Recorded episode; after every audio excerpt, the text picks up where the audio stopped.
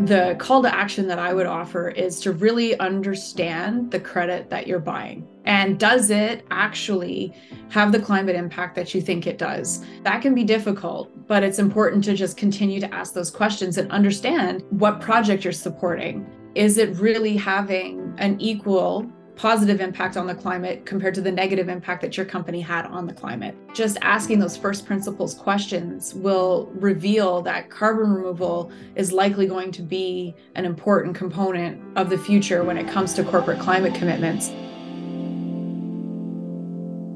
Welcome back to the Decarb Connect podcast. And this week, I'm really pleased and proud to be able to welcome Stacy Kauk, who is Head of Sustainability at Shopify. So this is going to be an interesting conversation for me and for listeners as well, because this is a site in many ways, it sort of feels like, oh, why is Shopify on an industrial decarbonization podcast? But as you'll hear, we'll be really bringing out the strands of their work around uh, carbon dioxide removals, their general support for a lot of climate tech and entrepreneurialism. And we will definitely benefit from hearing about Stacy's own experience in this space. So before I uh, ask my classic question to Stacy of how she's arrived at this point in time, let me just give you some of the headlines behind Stacy and also Shopify to give some context to our conversation. So Stacy uh, joined Shopify back in January 2020 and is head of sustainability. I was uh, checking out your uh, CV, Stacey, and I see there's at least 15 plus years of experience in climate and environment.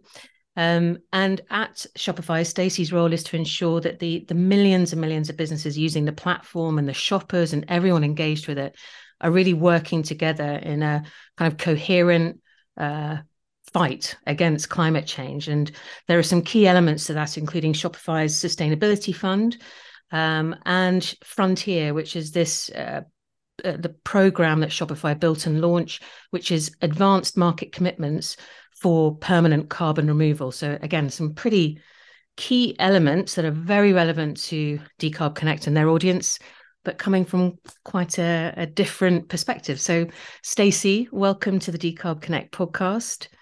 And uh, perhaps I'll kick off with that, that classic question I alluded to. So, can you give us a bit of a feel, you know, for how you personally have arrived at this point in time? Sure. First off, Alex, thanks so much for having me on. This is uh, delightful to be able to share what we're working on at Shopify with your audience. So, really appreciate uh, the invite. So, a little bit of my story I am an environmental engineer focused in on chemical chemical engineering as well as um, a lot of things related to environmental protection and waste. So I started my career, you know, hard hat and work boots out on large infrastructure projects and industrial sites, um, implementing designs and making sure that things are going as they should. And, you know, working in the industrial sectors and trying to help those clients make sure they're in compliance with the uh, local environmental regulations that they have to they have to conform to. So that's where I started. And I decided I wanted a bit more work life balance as well as um, working to tighten up some of those environmental regulations. And I ended up joining the Canadian government and before coming to Shopify, I worked at the Environment and Climate Change Canada for 10 years on a variety of regulatory and policy initiatives that worked with those exact same sectors to try to phase out the use and production of toxic substances as well as bring down emissions.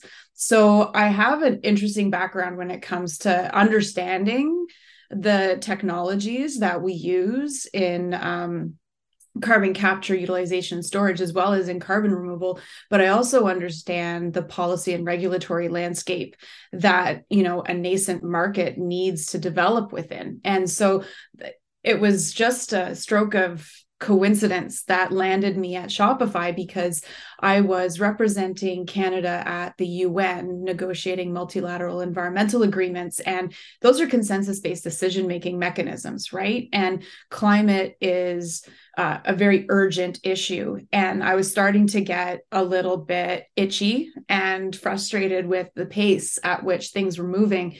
And I was ready for something else. So my third act was to try to come to the private sector and see what kind of impact I can have there. So like that's my my journey that I went on, but ever since I was a little kid, I always wanted to understand how everything worked, eh, especially in natural systems. So that's kind of how I landed here and I still enjoy every single day. I just want to take this opportunity to thank our production partner and sponsor, Jano Media, for their support in delivering the Decarb Connect podcast.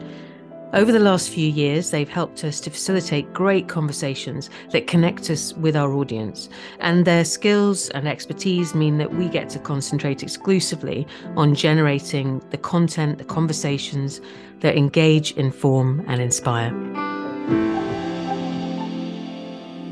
As people on uh, who listen to this regularly will know that that question about what experience people bring with them and what background they come from is we, we hear something different every time. And i kind of love that about the space that we're in at the moment that it's not there's no one track into doing this kind of work. And there's a, a lot to be learned from that multi-disciplinary workforce and leadership force out there i think.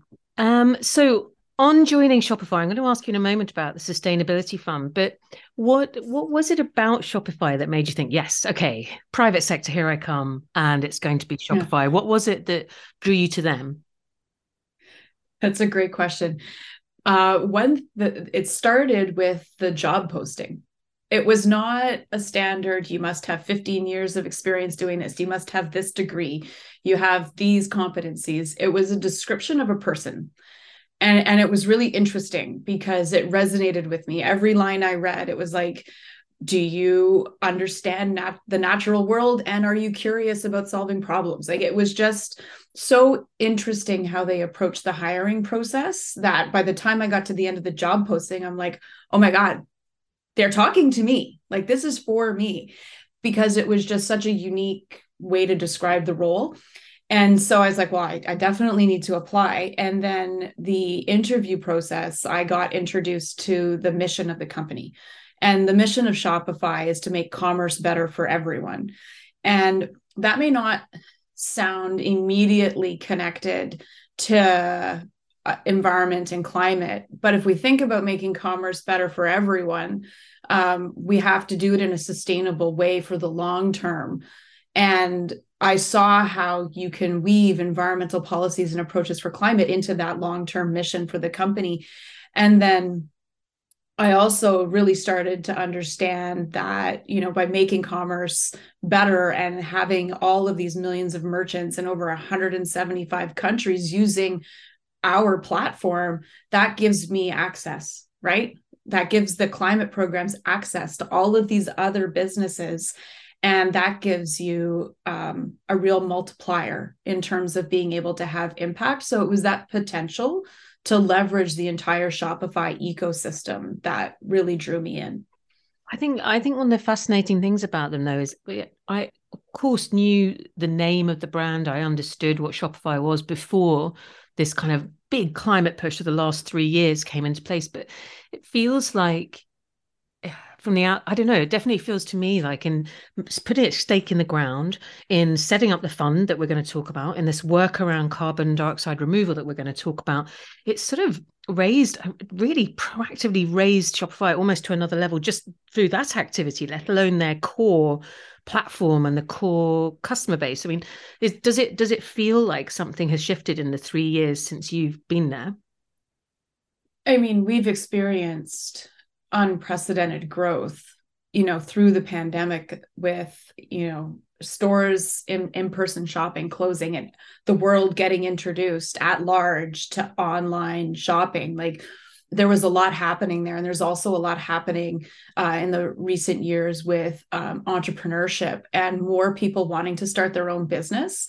And i think we're riding a lot of that but right alongside it is the climate leadership work that we've we've taken on. And i think that that they're they're mutually compatible because eh, folks that wouldn't have thought about carbon dioxide removal or even understood what it was are now getting exposed to it. So it, it's really a neat uh, synergy that's happening there. But when it comes to uh, why we got into CDR, it really was about first principles thinking and using engineering uh, skills to solve problems.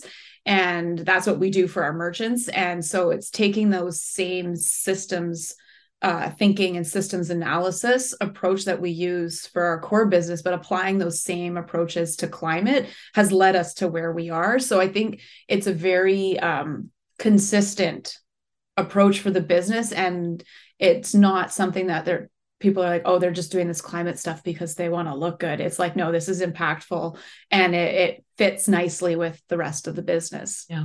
No, it feels way more fundamental than just a, a nice kind of uh, branding exercise. And with that in mind, let, us sort of dig into the first question then. So, uh, one of the one of the kind of workflows that I alluded to is Shopify Sustainability Fund.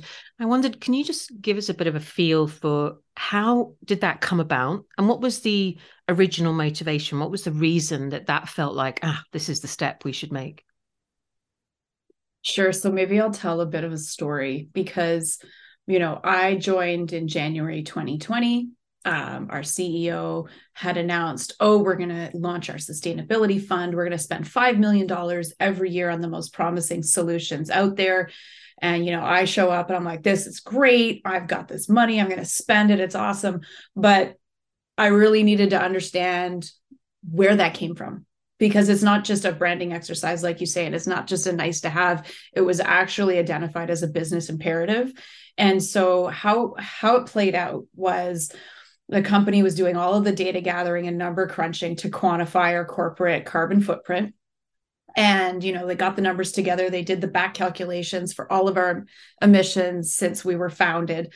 And it was like okay great. Now we know how much pollution we're responsible for but like what are we going to do about it and so the team started exploring carbon offsets. Well, that's what you do. You go out and you buy the same amount of carbon offsets as what you emitted, and then you can call yourself a carbon neutral company, and we're in good shape.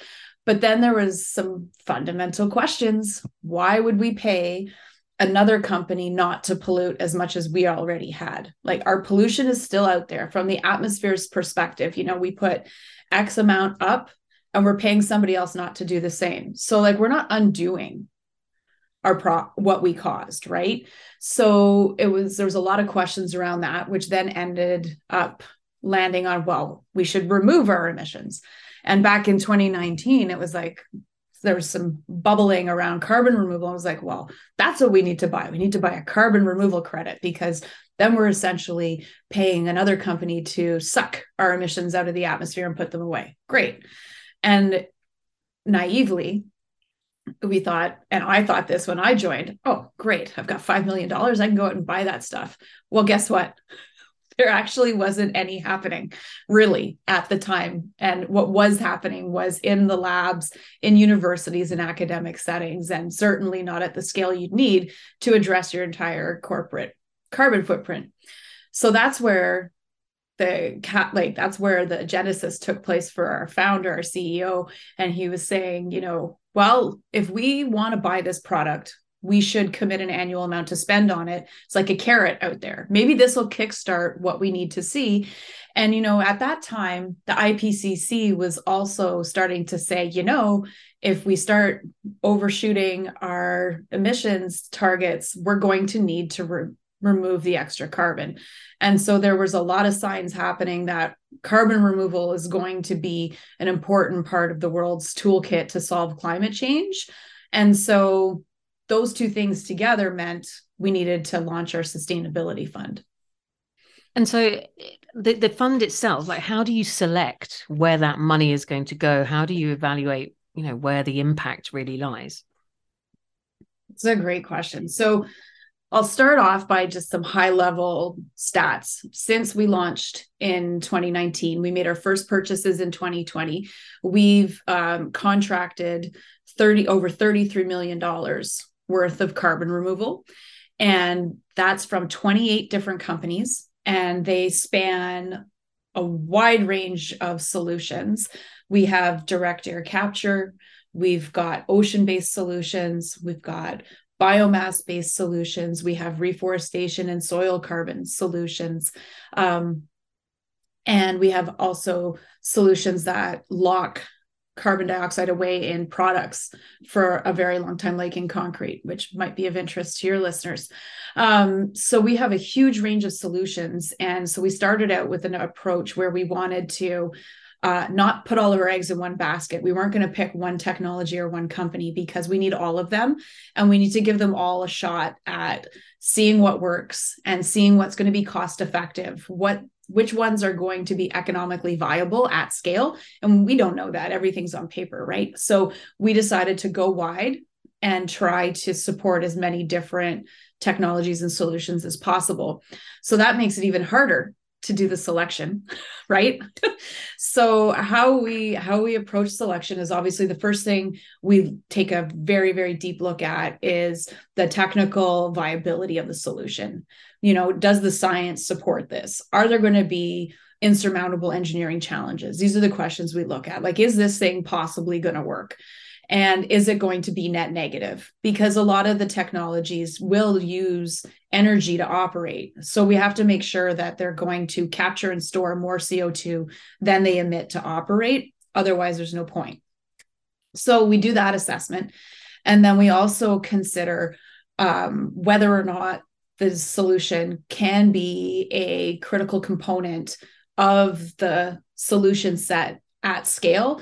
Like there's a lot of biochar kind of solutions where you know you're taking crop waste and making into charcoal and you're putting the charcoal back on the farm field and it's going to store some co2 for you know potentially hundreds of years. It just depends um, but like that's a very localized and small operation that's difficult to do at scale and to to find all of those inputs and outputs that you need to make it work so we really look at from a systems perspective will this be able to get to say like 500 megaton capacity so DAC is, you know, a good one. Ocean-based solutions are good ones. Lands-based solutions are much more challenging in that, you know, we're, we've got a lot of questions around well what should be happening with that land?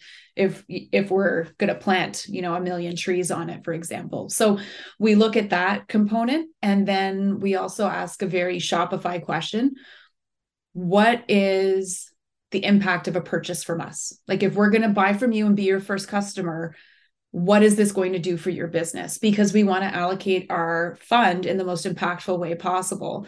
And so a lot of companies rely on us as their first customer in order to secure you know their seed or series a funding round. And they need that purchase on paper so that they have a guaranteed buyer with revenue. So we try to understand how we're going to be able to impact and accelerate the development of their business so that's what we look at. It's a lot, and we rely on external experts. Like if we're evaluating a certain um, technology, it's not just going to be me with my you know generalist background digging in. I'm gonna you know we're to talk to the leading experts around the world related to that solution, so that we can feel comfortable with the risks we're taking as a buyer. Okay, and then internally, so you know, you you have this fund, you have this belief, you have this way of looking at this essential technology, but I mean, ultimately, it's still the case that a lot of these technologies are comparatively expensive in the early stage, right? So how how do you make the case? Like, do you do you have to make the case internally? Do you have to make the case to your finance team? Like, how how does that work when we're dealing with very early stage and comparatively expensive acquisition yeah. or investment? Totally, and I think that this is something that's in, that is in common for most companies uh, that are considering buying carbon removal or have tried to buy carbon removal. Um, you know, yes, I have the mandate and license to spend the budget, but how I spend that budget, I mean, needs to stand up to scrutiny, right? Because it's not just about it's not philanthropic like we're not just giving money away we pay and have multi-year contracts and we will pay in advance so that these companies can get non-dilutive funding from other sources and it's really important for them to get early revenue. Um, but that puts risk on us right? Because we'll pay and then we're waiting years potentially to get those carbon credits. And so that's where the decisions have to stand up to scrutiny because we want to pick the best of the best. We really focus in on the leadership team and the founder of those companies because we need to have confidence that they're going to be able to identify problems early, not just be in love with their solution, but like be able to change and pivot and iterate and really improve what they're building rather than just sticking with that. So we we really focus in on the leadership of the companies and the financials are really important. So we do some financial due diligence as well as the whole, you know, engineering and scientific due diligence because we don't want to support a company that doesn't have enough runway or funding to make it them a growing concern in a year, a going concern in a year, not a growing concern. That would be bad.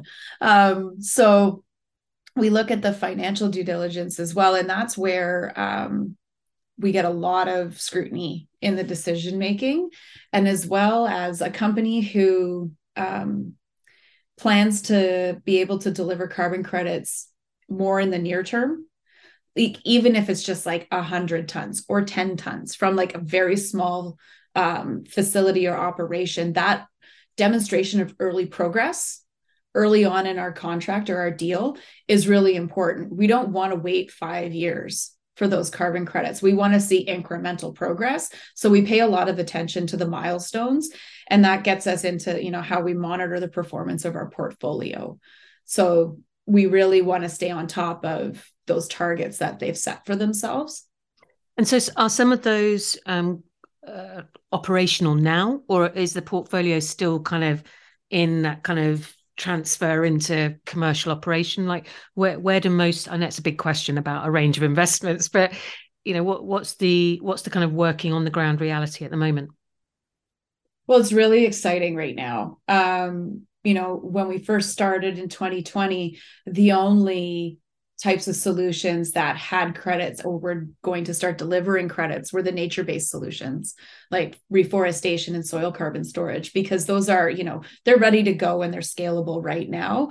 Um, and the rest of the portfolio is just we're just waiting.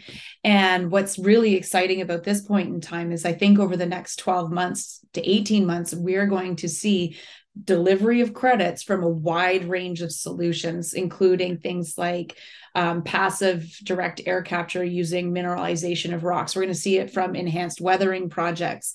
We're going to see it likely from ocean based solutions, both the ocean alkalinity enhancement, which is basically you add the chemical equivalent of baking soda to the ocean and it precipitates out uh, carbon dioxide in the form of a carbonate and then you get more drawdown from the atmosphere into the ocean into the deep mixing. So it really leverages the ocean sink and then also from uh, the sinking of kelp or seaweed. Biomass sinking is also another method. So we're going to see hopefully these pilots and trials either succeed or not succeed, deliver credits or not deliver credits. And we're kind of hitting that tipping point where if there is success, we're going to see companies start to scale. And that's where we're at right now. So it could be really exciting when we go to retire credits for the 2023 year. We could be retiring a cool range uh, of credits instead of you know one or two different companies it could be five or six which would be really exciting and i mean you you did mention that you're looking at you know a range of uh, types of companies also to some extent a range of uh, Uh, maturity i suppose in, in the companies you're looking at but a very basic question like how do you source them how do you find these companies and well yeah let's start there how, how do you actually sort of amongst all of the kind of different opportunities out there, identify and filter the ones that are right for you? So we've taken a couple of different approaches to experiment and figure out what works best. We started with an invitation only proposal process because there was, you know, we did our research. There's a handful of companies out there established that we knew who our targets were.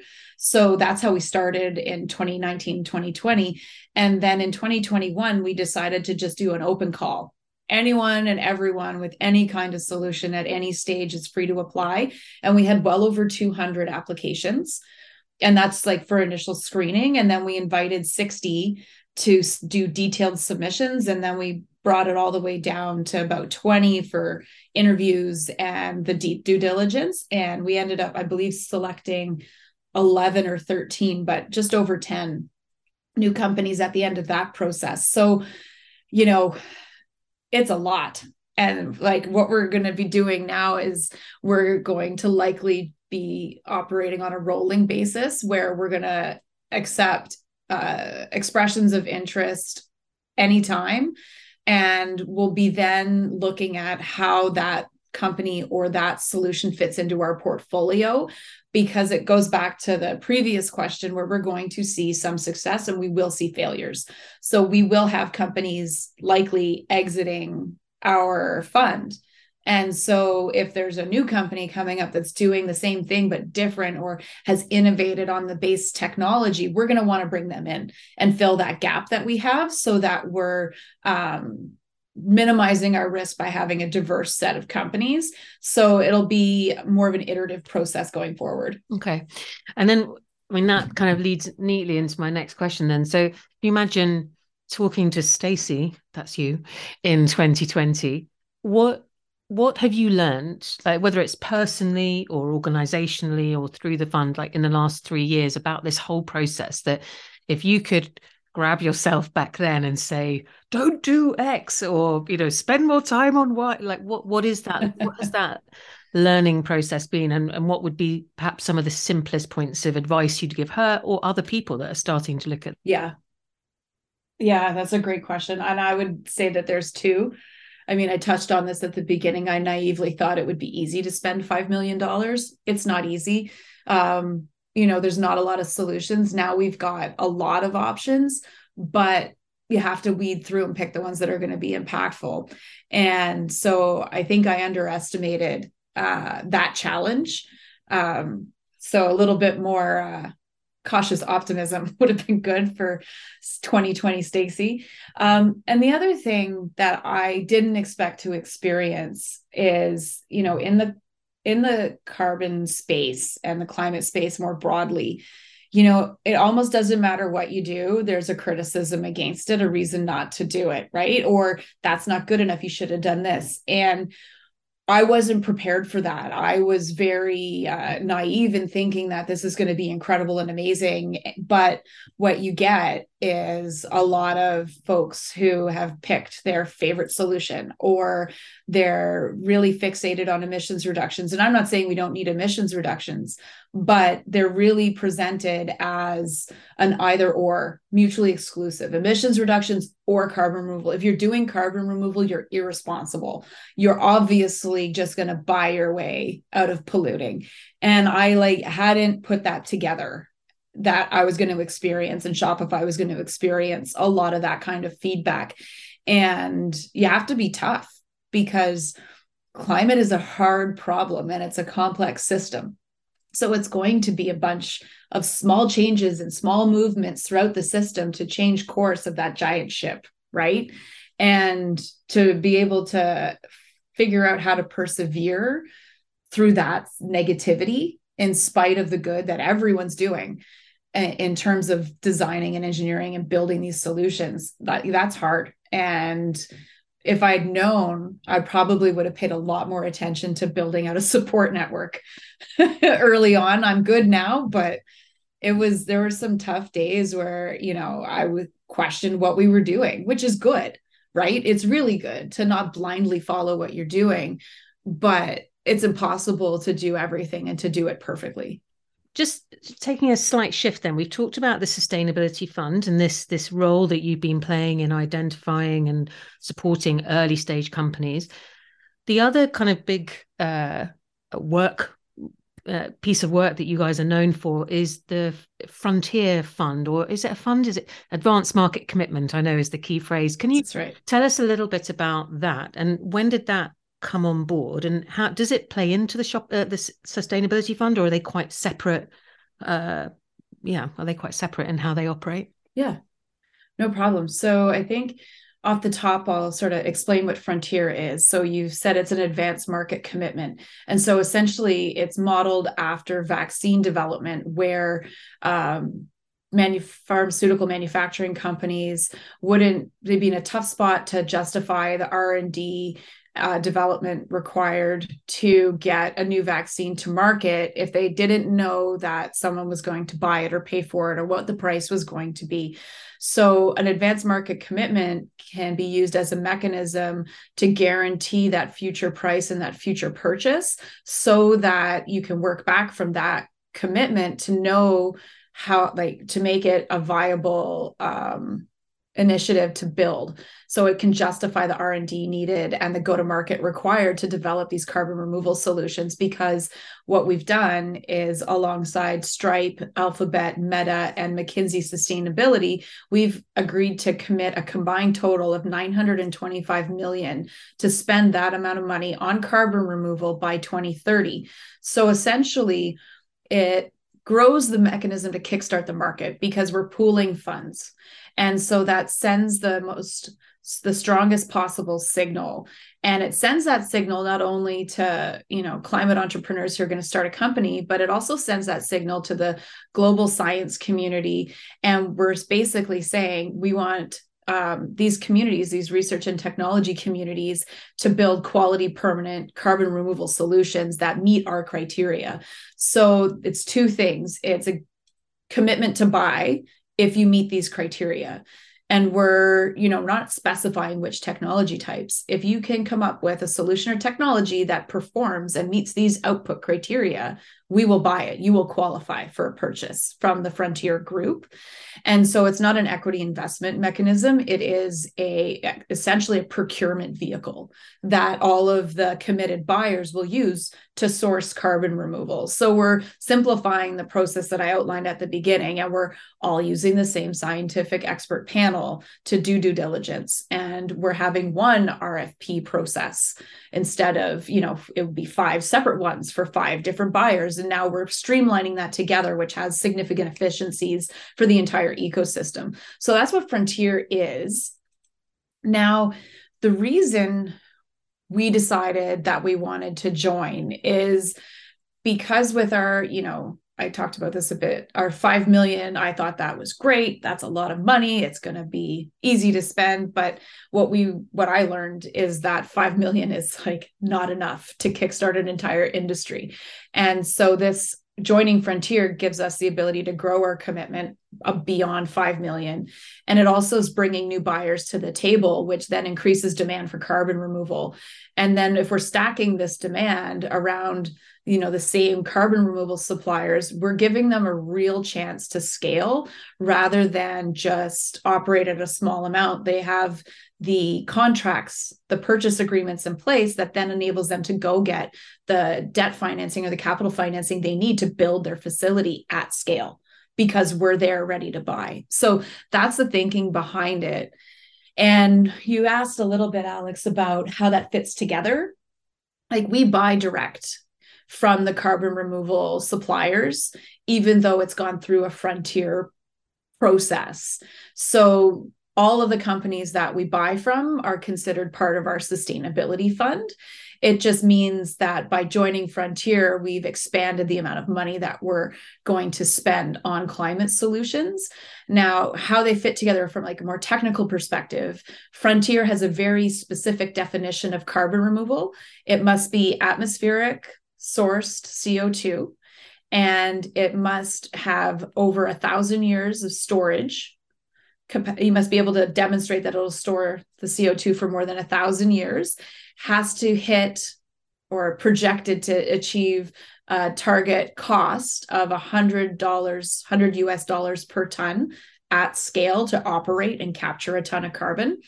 And then it also needs to be able to scale up to about 500 megatons. So we look at those things. So when we think about some of the solutions that may not yet have the science available to demonstrate that they'll hit that 1000 year storage timeline those are things that shopify can decide even if it doesn't meet frontiers criteria we can decide to go fund those direct and broaden our portfolio so it's almost like frontiers like the bullseye for the set of criteria and then we take a more broad approach with our wider fund so we'll have a, a, a mix of solutions okay and then with frontier have have there been more uh, has it been sort of a process, like a challenge to get other industries to join? I mean, I you sort of alluded to some of the criticism that Shopify has based around CDR. I mean, I know CDR in general gets a lot of push and pull from all sorts of industries, all sorts of individuals, and all, sto- all sorts of uh, organizations. So, so what has it been like to try and draw others into that? So we talked to a lot of other potential buyers from a wide range of sectors, and increasingly carbon removal is becoming accepted as part of what's going to need to be done from a corporate perspective when we hit years like 2030 for example. Like a science-based target initiative net zero claim is likely going to need to be supported by the purchase of carbon removal for that unabatable portion that will remain for years to come. And because of that companies are now getting very interested well what is carbon removal? How do i buy it? Uh, what do i need to know? And you know the, the price is really difficult because buying now is very expensive. There's not a lot to buy so most of it is scooped up quite quickly by the few buyers that are out there. And so when we talk about it, I like to say, you know, if you don't buy now and you're going to expect to buy carbon removal credits in 2030, if nobody buys now, how are we going to have enough? like we have to develop the sector now. So, you know, and you can take sort of two different views cor- from a corporate perspective. Uh, why should I pay the high price now for the benefit of everyone in 2030? But if we all do it together it'll be better. So now we're almost back to like my government multilateral engagement days where it's like we all have to do this together so that we don't leave profit on the table like we don't sacrifice our profits right? So it's very similar to national economic considerations when we think about making emissions reductions. So how we're thinking about it and how we talk to them about it is more from the business case perspective where like for Shopify, we're an information largely an information technology company. We're going to rely on the decarbonization of the electricity grid and alternative fuels, essentially, to really address our uh, corporate emissions because it is about running our facilities and offices and getting on airplanes. Like those are the two big buckets for us, right? And so we're going to have a small footprint in 2030 when these things start to get phased in and our emissions go down. And what does that say about our buying power? Are we going to be able with you know a small footprint go out to the market and access a small amount of an in demand commodity likely not we're not going to have the buying power so how do we make sure we position ourselves to have that buying power in the future and how we do that is by building those relationships now buying it when it's expensive, but making sure we're sharing in the upside and we've got contract contractual terms in place that give us access to those future tons at lower prices when we're going to have difficulty buying them in the open market. So it, it's about positioning yourself for the future. Um, and that case does resonate with a lot of companies, but I think we're going to need uh, maybe a year or two more of policy and regulatory development in different jurisdictions to help companies understand that this is the future that's coming and you need to prepare. Mm. Well, that kind of then sort of leads to my next question, which is can this market develop without kind of additional government intervention in, in any jurisdiction like do, do you think it's possible to build a market purely off private sector investment? Um, and if so, great, but you probably still might have some thoughts on government intervention. But what, what's your sort of feeling around that? Because having been on the other side of the fence, obviously you know how long and how challenging it can be to get to get a you know government commitment to to yeah. like this. So so what what do you make of that? So this might so this this is one area that's interesting when it comes to carbon removal. We have um, a company in our portfolio called CarbonCure. And so what they do is a solution eh, for concrete. So instead of using the same amount of Portland cement that you'd use to react to make your your concrete, uh, you actually can replace that with some carbon dioxide. And you can do the process a bit differently using their technology so that it actually pulls down a bit more carbon dioxide and stores it safely in the concrete for thousands of years. And right now, they use um, end of stack captured emissions, packaged gas, and then you buy a carbon credit from them that then funds the installation of that technology at the cement plant and sorry at the concrete plant and what that means is that without us buying that say 100 or 200 dollar per ton carbon credit that technology would not be installed in that facility because it's a cost to the the facility operator. And concrete is a uh, you know a low margin and the industry. It's been around for a long time. So if everybody isn't going to do it who's going to actually pay to install something that nobody else is doing? Like that makes no business sense right so the carbon credit money um, allows for the technology adoption and now this is where I get excited about that financial mechanism. It's because when we buy those carbon credits and that technology gets adopted and you can demonstrate to policymakers that it works, and now you've got lower carbon intensity concrete being produced alongside regular concrete well which one should we which one should we be buying and that's where you get government policy going, oh, the technology works. These companies are using it. Oh, everybody should use it. And then you get regulation to level the playing field. Or you get government procurement policies where they're only going to buy the climate friendly product rather than the status quo. And then you have companies winning more government contracts. And so we've seen that play out with this solution. So that's one way to drive it from the private side and have it get adopted and get policies developed to support that. But then on the other side, if we're talking about like corporate climate action, carbon footprinting, the calculations, and all of the things that people use words to say, like, oh, we're net zero, or we're net negative, oh, we're carbon neutral, I don't know. There's probably another 10 things that you could say. Um, there's no definitions, there's no requirements, there's no required transparency from a, a regulatory perspective. And I know we are seeing in the EU uh, a bit of a discussion happening. And I think we'll see a proposal very soon about what a corporate climate commitment can be, what the definitions are, what kind of transparency is required for co- companies as well as for products.